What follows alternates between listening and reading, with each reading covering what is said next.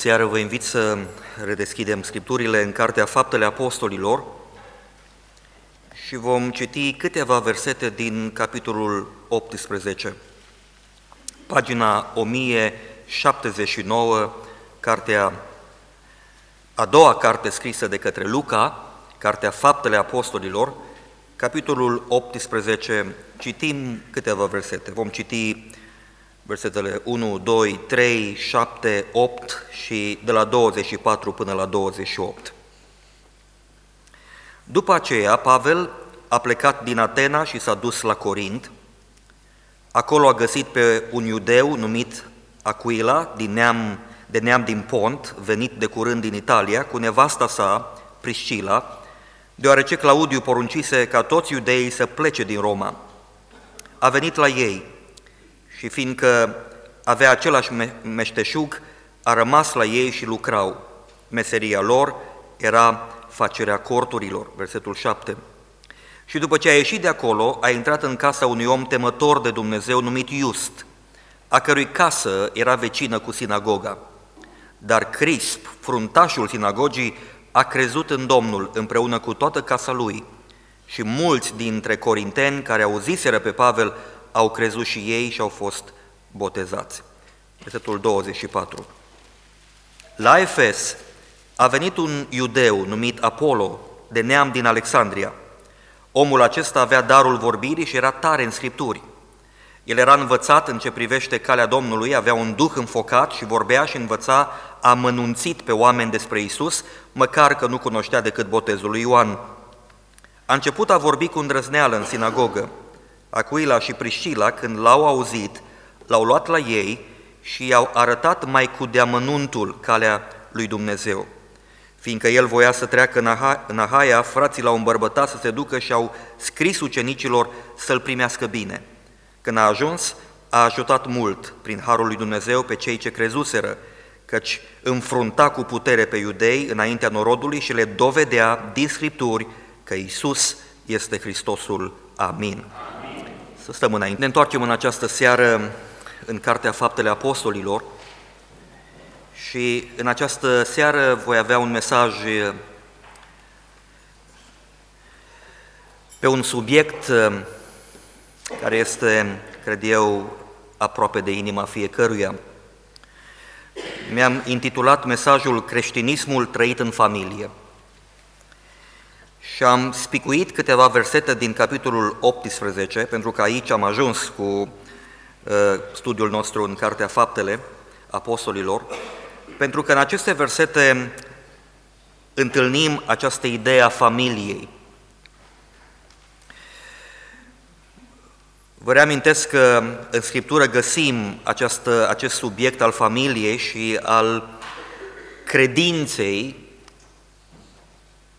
pe care o anumită familie a trăit-o în viața de zi cu zi. Mi-amintesc acum de Noe și Domnul îi spune lui Noe, intră în corabie tu și casa ta. Ce frumos! Băieții, nurorile, soția. Iosua stătea într-o zi înaintea poporului și a stat și a spus cât despre mine, eu cât și casa mea vom sluji Domnului. Lidia, după ce a fost botezată și a crezut în Domnul, a crezut și s-a botezat ea și toată casa ei. Temnicerul i-a invitat acasă și au crezut toți din casa lui cuvântul și toți cât, câți au crezut au fost botezați, el și casa lui și familia lui. În această seară citim în Faptele Apostolilor că avem o familie, soț-soție, Acuila și Priscila, amândoi credincioși, amândoi preocupați de cuvântul Domnului, amândoi implicați activ în viața bisericii, amândoi eh, interesați de, de voia lui Dumnezeu și de a trăi cuvântul în viață. Just, citim în, în, în eh, Scriptură că i-a invitat acasă pe predicator și a intrat în casa acestui om temător de Dumnezeu numit Just, a cărui casă era vecină cu sinagoga. Mi-e tare greu să cred că acest bărbat, acest Just i-a invitat pe toți acasă fără să se consulte cu soția sau cu cei din casă. Cred că toată familia a fost încântată să-i primească pe acești predicatori care tocmai ce au vizitat sinagoga de lângă ei. Crisp, fruntașul sinagogii, a crezut în Domnul împreună cu toată casa lui. Corneliu la fel face. În fapte 21 veți întâlni pe un Filip și fetele lui cum cred în cuvânt și cum slujesc pe Domnul. Numai, dragi frați și surori, realitatea de astăzi ne arată că familiile nu sunt toate unite în închinare și în slujire. Trăim situații dramatice astăzi și sunt situații care ne amintesc de ceea ce spunea Domnul Isus în Matei, capitolul 10, de la versetul 34, spunând, am venit, n-am venit să aduc pacea, ci sabia, căci am venit să despart pe fiul de tatăl său, pe fică de mama sa și pe noră de soacra sa și omul va avea de vrăjmași chiar pe cei din casa lui. Cred că această situație tragică, să ai o familie dezbinată în jurul credinței, să ai o familie dezbinată pe seama numelui Domnului Isus, te pocăiești, te întorci la Domnul și toată casa este aruncată în aer, această situație dramatică devine tot mai dificilă pe, cu cât ne apropiem de venirea Domnului. Cu cât ne apropiem de venirea Domnului, unitatea din familie, ascultarea copiilor față de părinți, o inimă dedicată pentru copii este tot mai greu de, de câștigat, de păstrat, de protejat. În această seară vreau să vă aduc în față acest subiect al familiei și în special ce facem când avem persoane în familie care nu sunt credincioși. Ce facem atunci când ne aflăm într-o situație unde nu putem spune eu cât și casa mea? oricât de mult ne-am dorit lucrul acesta. Ne compromitem, compromitem credința, negăm credința noastră în Domnul Isus doar de dragul unității și a păcii în familie? Domnul Isus continua spunând în Matei 10, căci cine iubește pe tată ori pe mamă mai mult decât pe mine, nu este vrednic de mine. Și cine iubește pe fiu ori pe fică mai mult decât pe mine, nu este vrednic de mine. Loialitatea noastră trebuie să fie absolută față de Domnul Isus.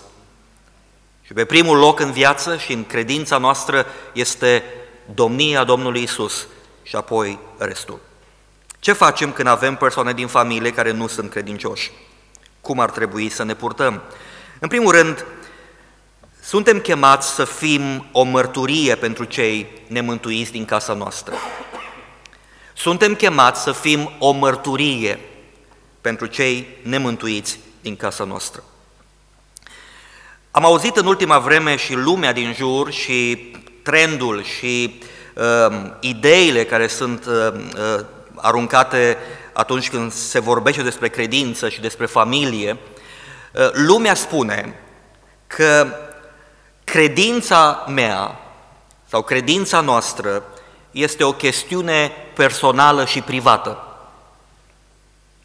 Veți întâlni această idee și când uh, vă uitați la credință și școală, la credință și învățământ, la credință și familie, la uh, uh, concepțiile și valorile părinților vis-a-vis de acelor, a, a copiilor. Și ideea lumii este, e ok, dar credința este o chestiune privată, personală.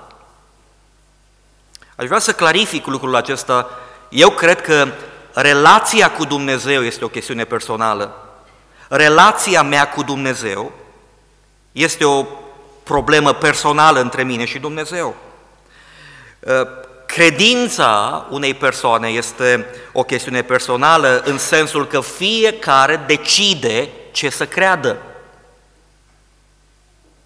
Dar, dragii mei frați și surori, creștinismul, credința creștinismul, a Bibliei, credința aceasta a creștinismului nu este o chestiune privată.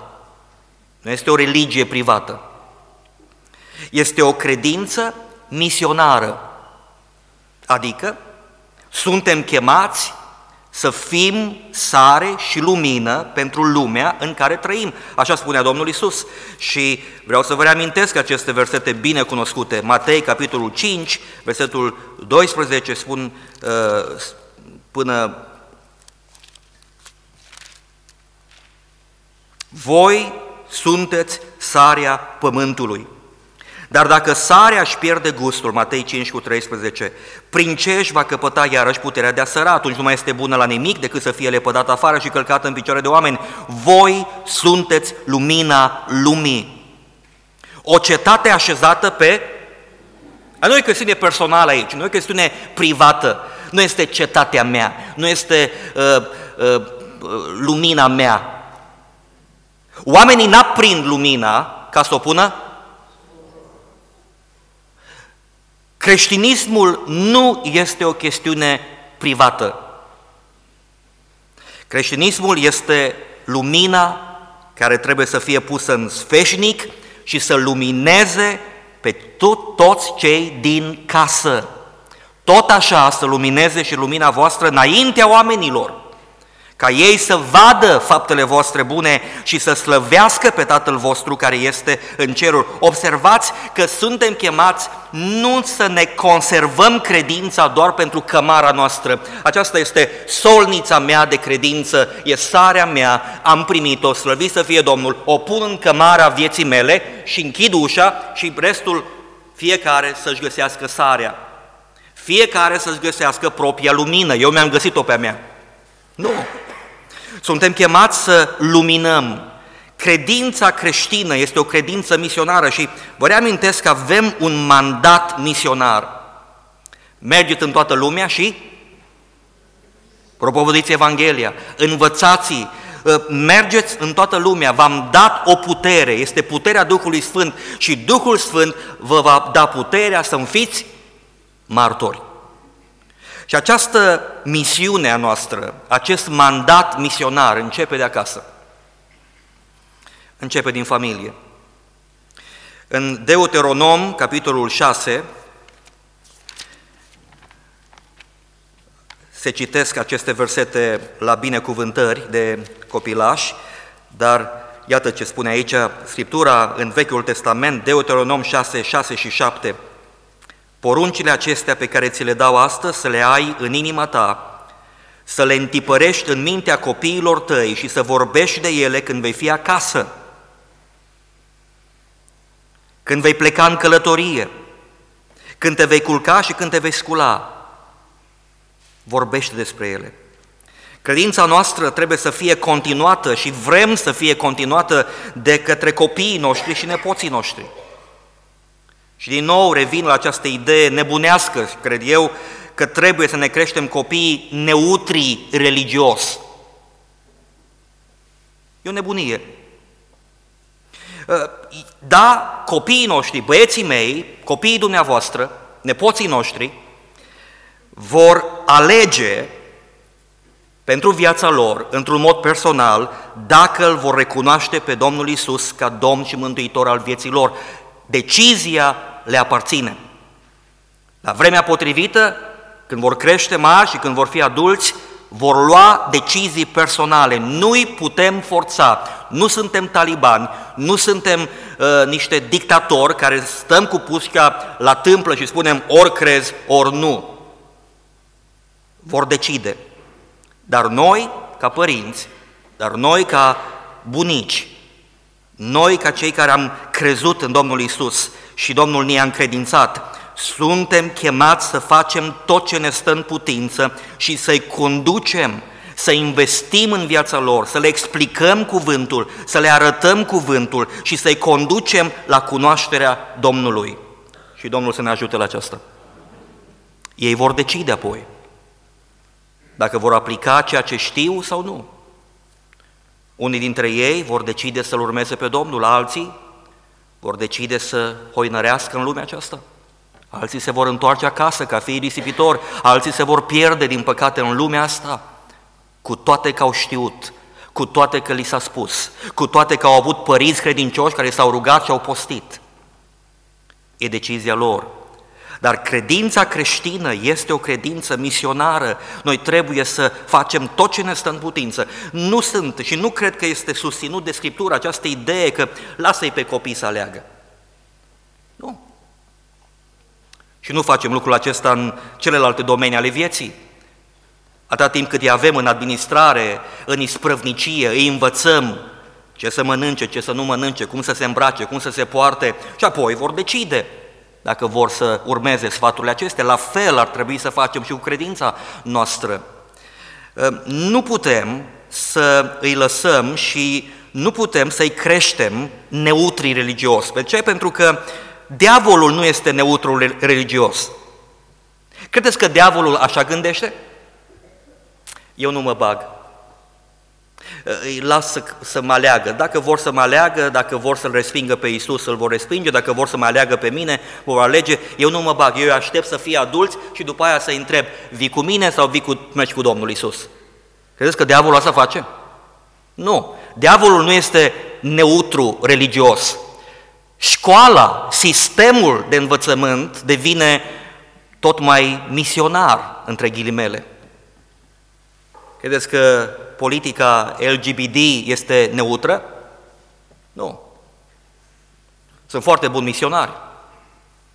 Promovează activități, manuale, activități extra-școlare, uh, piese de teatru, filme, desene animate. Uh, Netflix, de exemplu, pentru că tot este popular în vremea aceasta, a avut, un, a avut o emisiune specială de Crăciun. Și Netflix a dat un serial, un film religios în care Domnul Iisus Hristos este homosexual. Vi se pare neutru din punct de vedere religios? Nu, Netflix vrea să facă campanie, Netflix face evangelizare între copiii noștri și între tinerii noștri. În Germania, de exemplu, sunt desene animate explicite în manualele de educație sexuală pentru clasa 1. Credeți că acei profesori din Germania gândesc așa cum gândesc unii părinți pocăiți, spunând, dar nu ne putem băga în domeniul ăsta, îi lăsăm să fie adulți și când vor fi la maturitate vor decide ei ce viață sexuală vor avea. Nu! Din clasa întâi, ei vor să seteze și să îi împingă pe un anumit făgaș. Ne uităm în Scriptură și vedem că în Faptele Apostolilor, capitolul 10, avem pe Corneliu, un om păgân, dar un om care este interesat de cuvânt, e interesat de Dumnezeu, e interesat de viața spirituală și de veșnicia lui și a familiei lui. Și ce face Corneliu? Versetul 24. A doua zi s-a sculat și a plecat cu ei, l-au însoțit și câțiva frați din Iope, în cealaltă zi au ajuns la cezarea și Corneliu îi aștepta cu rudele și prietenii de aproape pe care îi chemase. Corneliu vrea ca familia lui să audă predica pe care Petru o are de predicat.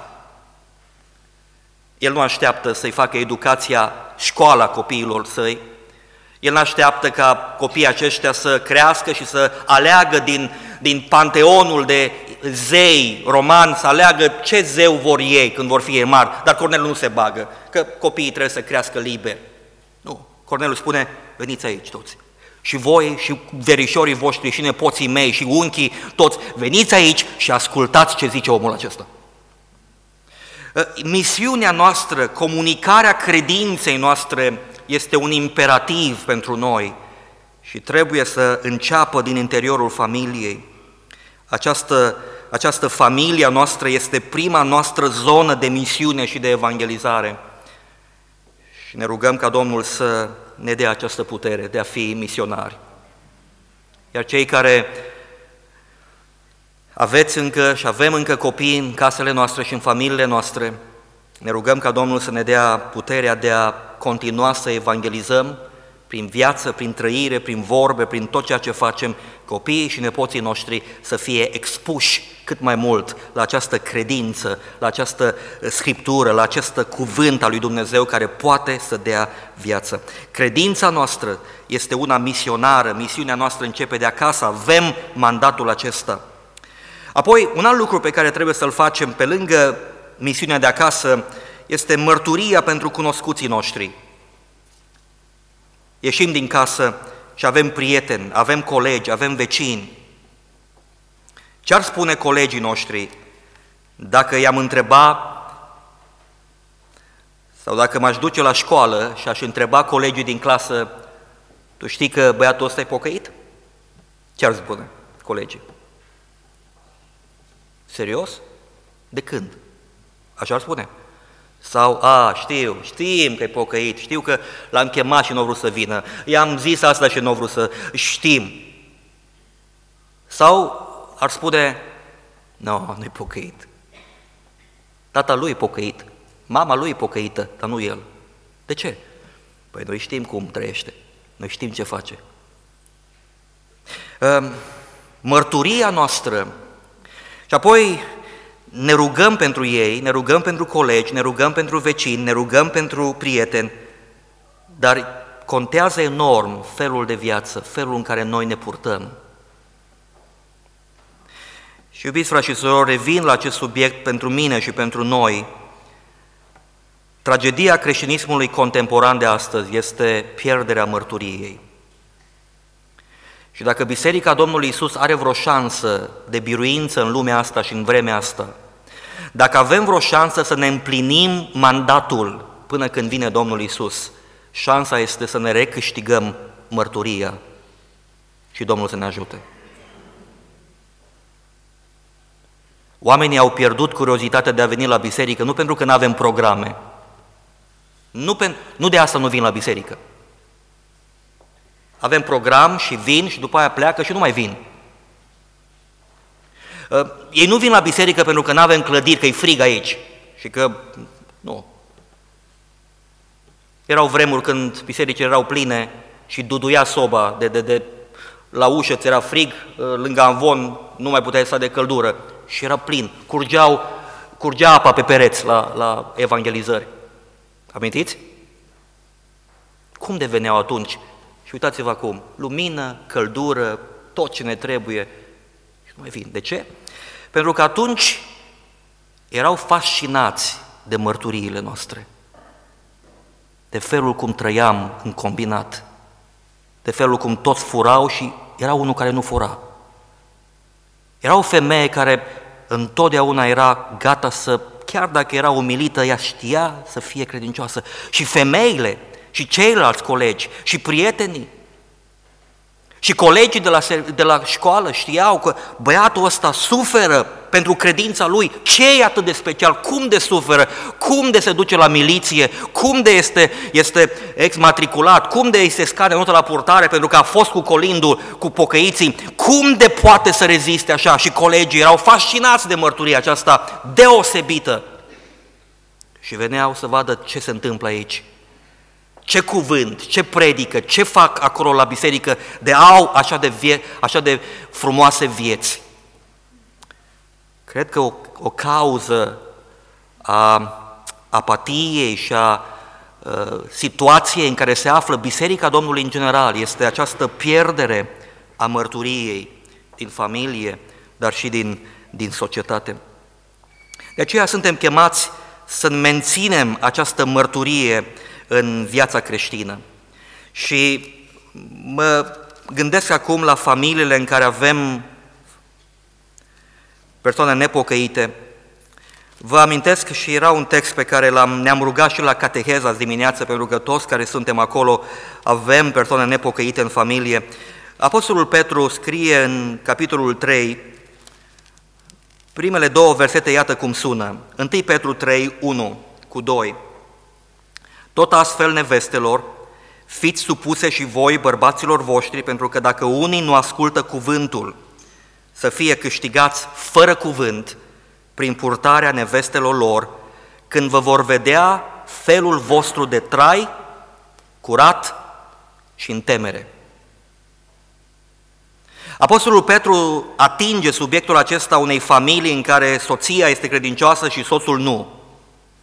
Soția este copil al Domnului, iar soțul nu vrea să audă de cuvânt, nu vrea să trăiască cuvântul în viață. Ce-i de făcut pentru soția aceasta credincioasă? Apostolul Petru spune, fiți supuse bărbaților voștri, pentru că dacă unii nu ascultă cuvântul, să fie câștigați. Există speranță, există nădejde că acest bărbat, acest bărbat va fi câștigat. Dar cum? Nu prin cuvânt, nu prin uh, cicălire, nu prin a-l bombarda și pentru cu a-i da cu Biblia în cap, uh, ci spune Petru, dacă nu vrea să ascultă cuvânt, cuvântul acesta, dacă nu vrea să citească din cuvânt, dacă nu vrea să audă predici, dacă nu vrea să vină la biserică, stai lângă el și câștigă-l prin purtarea ta. Când vă vor vedea felul vostru de viață, de trai curat și în temere. Aceasta înseamnă mărturia consistentă și consecventă a unui pocăit. Da? Când cineva te întreabă, dar tu ce crezi?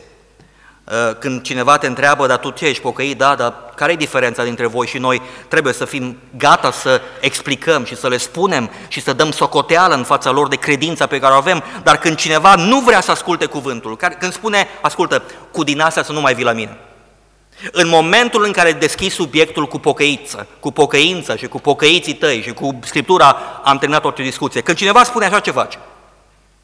fără cuvânt, fără versete din Biblie, fără predicuțe, stai lângă el, stai lângă ea și trăiești credința. O viață și un trai curat și în temere. Și Dumnezeu va lucra. Foarte important acest lucru și ne rugăm pentru toți aceia care aveți în familie astfel de situații. Bineînțeles că sunt situații extreme uneori, dar mă gândesc la surorile, la frații noștri, care au acasă soți și soții care nu sunt întorși la Domnul încă. Ne rugăm ca Domnul să vă dea și să ne dea putere și curaj de mărturie. Și o viață și o mărturie trăită în tăcere, iar acești oameni, acești bărbați, aceste soții vor vedea, spune Scriptura, prin purtarea nevestelor lor, când vă vor vedea, să nu credeți că soțul necredincios nu are ochii mari. Să nu credeți că soția necredincioasă nu testează pe soțul credincios să vadă dacă, măi, ăsta cu adevărat e pocăit sau nu mai vorba de el. Ia să-i fac eu o șicană, ia să-l enervez eu, ia să îi răspund eu, ia să-l șicanez, ia să-l fac eu să sufere, să văd, îi real? Și se uită. Și când văd purtarea voastră curată și în temere, Duhul lui Dumnezeu începe să lucreze. Inima aceea de piatră începe să se sfărâme ușor, ușor. Mărturia în familie. Dar mai este un lucru pe care aș vrea să-l observăm în textul nostru, este cunoașterea Scripturilor. Ne spune Scriptura că Aquila și Priscila, sos și soție, s-au mutat în Efes cu Apostolul Pavel și acolo în Efes uh, vine un predicator, uh, îl cheamă Apollo și acest predicator era tare în Scripturi, spune Scriptura aici. Știa foarte bine Vechiul Testament, uh, dar avea o problemă. Nu cunoștea decât botezul lui Ioan, nu știa pe deplin cine este Mesia. El încă aștepta. Ioan, vă amintiți că e cel care pregătește calea Domnului. Pregătiți-vă, vine Mesia, pregătiți-vă, toate dealurile să fie nivelate, toate văile să fie astupate, vine Mesia, vine, pregătiți-vă pentru asta, pocăiți-vă. Și acest Apollo, acest predicator, asta știa, că vine Mesia.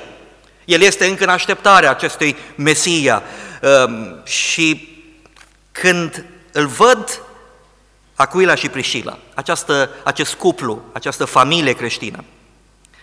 Ehm, versetul 26 ne spune că a început cu a vorbi cu îndrăzneală în, în sinagogă și Aquila și Priscila, când l-au auzit, l-au luat la ei și i-au arătat mai cu deamănuntul calea, calea lui Dumnezeu. Ce ne spune lucrul acesta? Ne spune că Aquila și Priscila știau mai bine ca și Apollo Scripturile. Ehm, Aquila și Priscila eh, sunt cei care îi explică și în versetul 28 eh, îl vedeți pe Apollo după ce stă cu Aquila și Priscila la aceste studii biblice și la aceste discuții, ne spune că în versetul 28 că a plecat de acolo și înfrunta cu putere pe iudei înaintea norodului și de data aceasta ce predica? I s-a schimbat predica. A înțeles ceva ce n-a înțeles până atunci. Până când Aquila și Priscila nu i-au explicat cu deamănuntul aceste lucruri, Apollo, acest predicator și orator formidabil, n-avea habar de ele. Și după ce a stat cu Aquila și Priscila, ne spune că dovedea iudeilor din Scripturi că Isus este Hristosul. E un lucru pe care el nu l-a înțeles până atunci. Și asta este extraordinar când uh, Aquila și Priscila își fac timp. De aceea cred că este foarte important pentru noi, ca să fim o mărturie pentru cei necredincioși, e important să știm Scriptura. E important să avem această disciplină a citirii cuvântului, aducerea Bibliei la uh, biserică, uh, în timp ce predicatorul proclamă mesajul, este un lucru benefic. Învățăm împreună și avem întrebări, le putem pune și am încurajat la lucrul acesta când aveți întrebări și chiar și în această seară, mulțumesc celor care mi-ați uh, dat întrebările dumneavoastră. Și apoi să ne uităm împreună uh, în Scriptură și să vedem ce ne spune Biblia ca să înțelegem, ca să putem să, să explicăm și altora credința noastră. Dar mai este un aspect foarte important în textul nostru – este această implicare în mărturia personală, este nevoie de implicare personală. Mulți dintre prietenii noștri, colegii noștri, rudele noastre, trebuie să admitem lucrul acesta, că nu vor veni la adunare. Nu vor veni. De aceea, e nevoie ca eu și dumneavoastră să ne implicăm într-un mod personal în mărturia aceasta. Slăvim pe Domnul pentru cei care vin, slăvim pe Domnul pentru cei care au simțit în boldul Duhului Sfânt să răspundă invitației și să vină la, la biserică. Dar ce facem cu cei care nu vor să vină, să asculte cuvântul, să asculte cântarea, să asculte uh, mesajul? Iată ce a făcut Aquila și Priscila. Ce au făcut? Apollo, din neam din Alexandria, omul acesta avea darul vorbirii și ratare în Scripturi. El era învățat în ce privește calea Domnului, avea un duh înfocat și vorbea și învăța uh, amănunțit pe oameni despre Isus, măcar că nu cunoștea decât botezul lui Ioan. A început a vorbi cu îndrăzneală în sinagogă, atenție acum! Acuila și Priscila, când l-au auzit, ce au făcut? L-au luat la ei și i-au arătat mai cu deamănuntul calea lui Dumnezeu. Implicare personală. Acula și Priscila au zis, omul acesta are nevoie de timp. Ehm, putem face câteva aplicații aici, aș face doar două. Iată cum se corectează un predicator.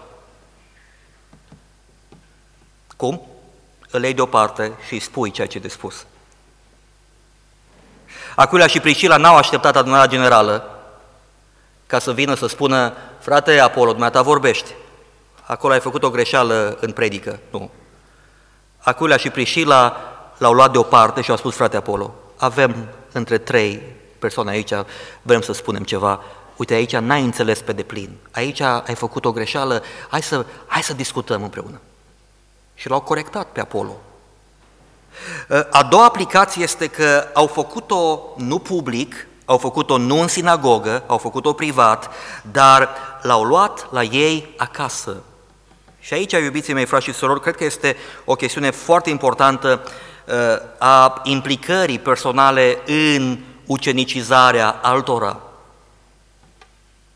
Sunt frați și surori care abia au început drumul credinței, care abia au intrat în apa botezului, sunt la început, sunt copilași în credință. Mă întreb dacă sunt în adunarea noastră oameni care au experiență, care sunt maturi în credință, care sunt pe băncile acestei biserici și cu Biblia în mână de 10, 15, 30, 40 de ani și dacă sunt gata să-l ia deoparte pe acest bebeluș și să spună aș vrea să mă ocup de tine o lună, două și vreau să te învăț câteva lucruri. Asta înseamnă, l-au luat la ei. L-au invitat pe Apollo și au spus, hai să bem un ceai împreună, hai să mâncăm împreună, hai să ne plimbăm un pic în, prin oraș și vreau să uh, discutăm ultima predică pe care ai avut-o. Și au discutat-o și au explicat și l-au îmbărbătat și l-au încurajat și l-au uh, corectat acolo unde trebuie. Și omul acesta a crescut în credință. Aceasta este o lucrare și este un mandat pe care fiecare dintre noi îl avem.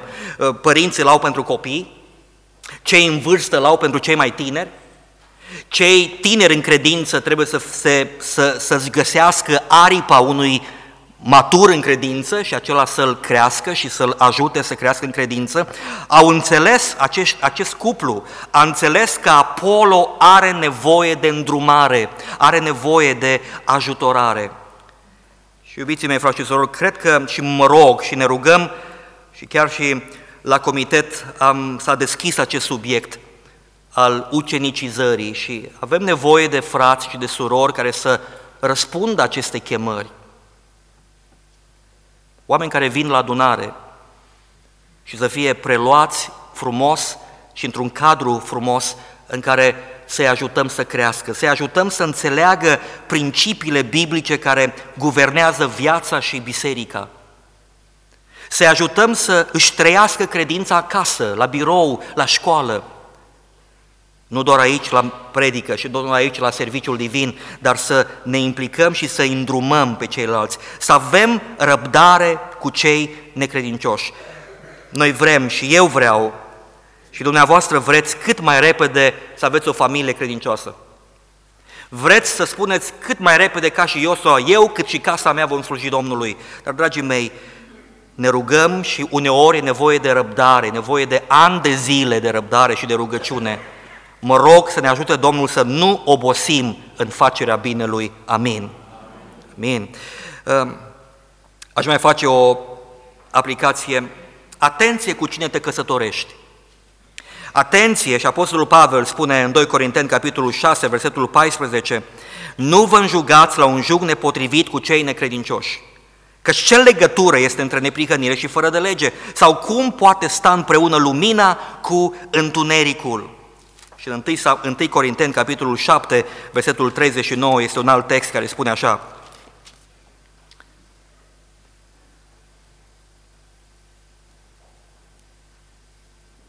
O femeie măritată este legată de lege câte vreme îi trăiește bărbatul, dar dacă îi moare bărbatul, este slobodă să se mărite cu cine vrea, numai în Domnul. Cu cine vrea, numai în Domnul. Atenție, dragi frați și surori și dragi tineri în special, cu cine vă căsătoriți. E important această, această unire. Un predicator care uh, este la Domnul acum, uh, Adrian Rogers, spunea la un moment dat uh, într-un mesaj că dacă te căsătorești cu un copil al diavolului, îl vei avea de socru pe, pe diavol. Gândește-te bine la lucrul acesta. Sunt rare, sunt foarte rare și cred și eu lucrul acesta că sunt foarte rare căsătoriile evangel, evanghelistice. Sunt unii care spun, uh, și în special cel credincios spune, eu mă căsătoresc cu ea, ea nu-i pocăită, el nu-i pocăit, dar eu o să-l evangelizez în căsnicie și o să îl întorc la Domnul. Uh, eu voi fi mai puternic decât ea, sau ea îi spune, voi fi mai puternic decât el. Sunt foarte rar.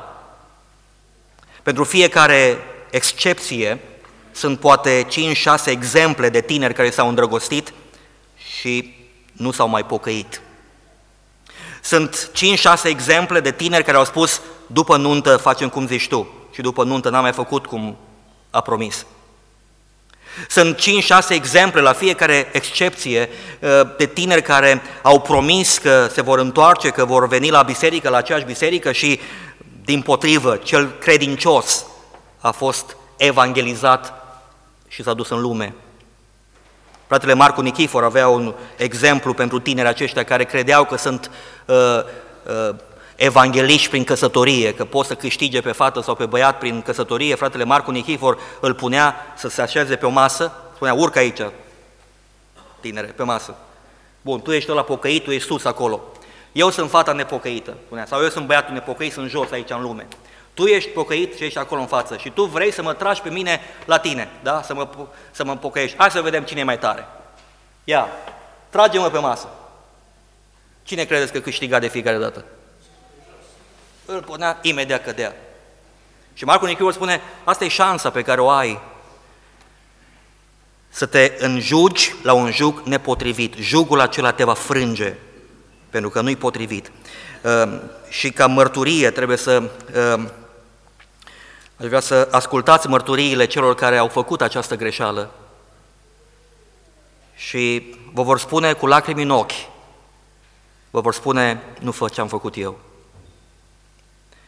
Amintești acum de o soră care a murit la adânci bătrâneți, dar în ultimii ani a fost paralizată în pat, fată de predicator din țara Hațegului. Tata i-a spus să nu se mărite cu băiatul acela, dar i-a plăcut de băiat, era milițian, era înalt, frumos și parcă era mai pocăit decât unii pocăiți. Și predicatorul i-a spus, tata i-a spus, nu fă lucrul ăsta. Uite ce spune Scriptura și fata s-a dus și s-a căsătorit. Îmi spunea cu ani de zile în urmă, când încă mai putea veni la biserică, spunea, frate Adi, dați-mi voie la întâlnirea de tineret doar 15 minute să le spun ceva tinerilor. Și o chemam și avea mărturia aceasta, vă rog, nu faceți ce am făcut eu. Da, m-am căsătorit cu băiatul visat de mine, dar zice, toată viața mea am plâns, toată viața mea am suferit. Mi-am amintit ce mi-a zis tata și mama, dar a fost prea târziu, e greșeala mea. Domnul i-a dat har și a ajutat-o, dar cu ce dureri și ce consecințe și ce o viață amară. De aceea cred că Biblia spune foarte clar că trebuie să fim atenți și la acest aspect. Uh, implicarea personală, mărturia personală și închei cu această credință care trebuie să fie trăită cu alți credincioși. Cei care avem persoane nepocăite în familie, uh, suntem încurajați să ne trăim credința noastră cu alți credincioși. Nu putem singuri pentru că e tare greu.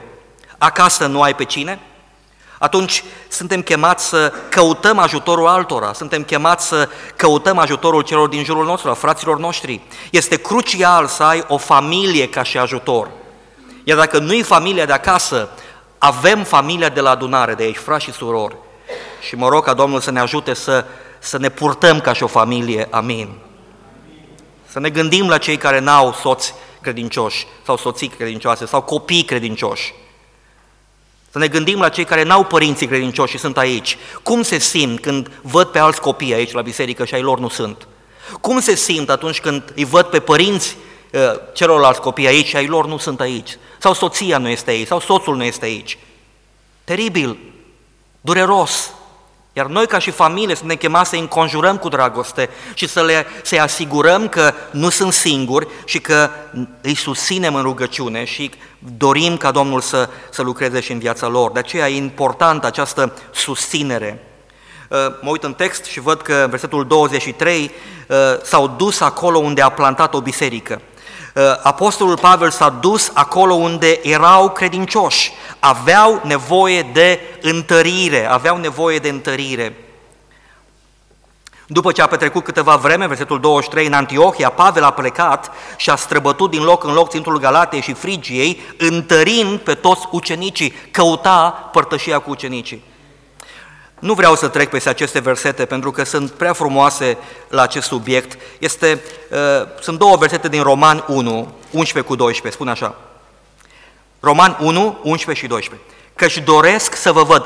Observați dorința apostolului pentru ca să îi vadă pe credincioși. Dorința de a merge la biserică.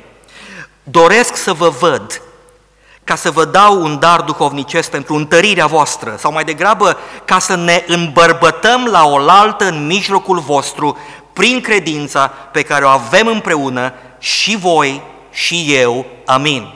Ce frumoasă definiție pentru un serviciu divin! Abia aștept să vin acolo ca să vă îmbărbătesc pe voi sau voi pe mine, pentru că avem aceeași credință și suntem chemați să fim împreună și să ne îmbărbătăm la oaltă împreună. Ne-am îmbărbătat împreună prin cântarea corului, ne-am îmbărbătat împreună prin cântarea sorei Laura, prin poezii, prin mărturie, prin ceea ce cântăm împreună și prin ceea ce dăruim împreună, ne îmbărbătăm. Și lucrul acesta trebuie protejat și trebuie să-l îndrăgim și să-l păstrăm. Venirea la biserică, întâlnirea cu ceilalți credincioși. Și aș vrea să mai adaug și să căutăm. Versetul 27 îmi spune un alt lucru, și anume că fiindcă el voia să treacă în Ahaia, frații l-au îmbărbătat să se ducă și au scris ucenicilor să-l primească bine. Apolo, unde vrei să mergi? La Ahaia. Avem ceva biserică acolo la Ahaia? Avem. Ia, frate, trimite-le o scrisoare la cei din Ahaia și spune-le că vine Apolo la ei să-l primească bine, să se întâlnească și să se îmbărbăteze. Propun fraților din comitet acest model pentru cei care vor să plece în străinătate. Frate, unde vrei să pleci? Frate, vreau să fie o mărturie în Spania. Bun, foarte frumos. Unde în Spania? Păi, în cutare loc. E biserică acolo, de frați. Da, bun. Trimitem o scrisoare, fraților, vine fratele nostru acolo la voi în Spania, e un frate fain, vă poate îmbărbăta și voi pe el și el pe voi, ă, întâlniți-vă și vedeți că vine, primiți-l bine, aveți bine. Frate, nu e nicio biserică, în toată zona noi. Păi ce faci? Unde te duci? Ce faci cu credința ta? Ce faci cu credința copiilor tăi și a nepoților și a soției și a soțului? Ă, căutăm o biserică acolo unde ne mutăm? Apollo a vrut să se mute în Corint. Biserica din Efes a scris o recomandare bisericii și cred că n-ar trebui să treacă multe luni până când nu ne găsim o biserică în care să, să ne închinăm Domnului. Domnul să aibă milă de familiile noastre. Domnul să vă întărească pe cei care suferiți în familie pentru că copiii, părinții, soțul sau soția încă nu sunt întorși la Domnul. Ne rugăm în continuare și ne rugăm ca Domnul să ne întărească în mărturia noastră și cuvântul pe care l-ați semănat în inima lor, ne rugăm ca să dea rod la vremea potrivită. Și cât mai curând acești copii, acești părinți, soții și soțiile noastre să vină la Domnul. Pentru asta ne rugăm ca să ne dea Domnul putere de mărturie. Oricât de greu ar fi, Domnul să ne ajute să luminăm, să fim cetatea pe munte și lumina în sfeșnic și toți să vadă faptele noastre bune și să se întoarcă la Domnul. Amin. Haideți să ne ridicăm la rugăciune.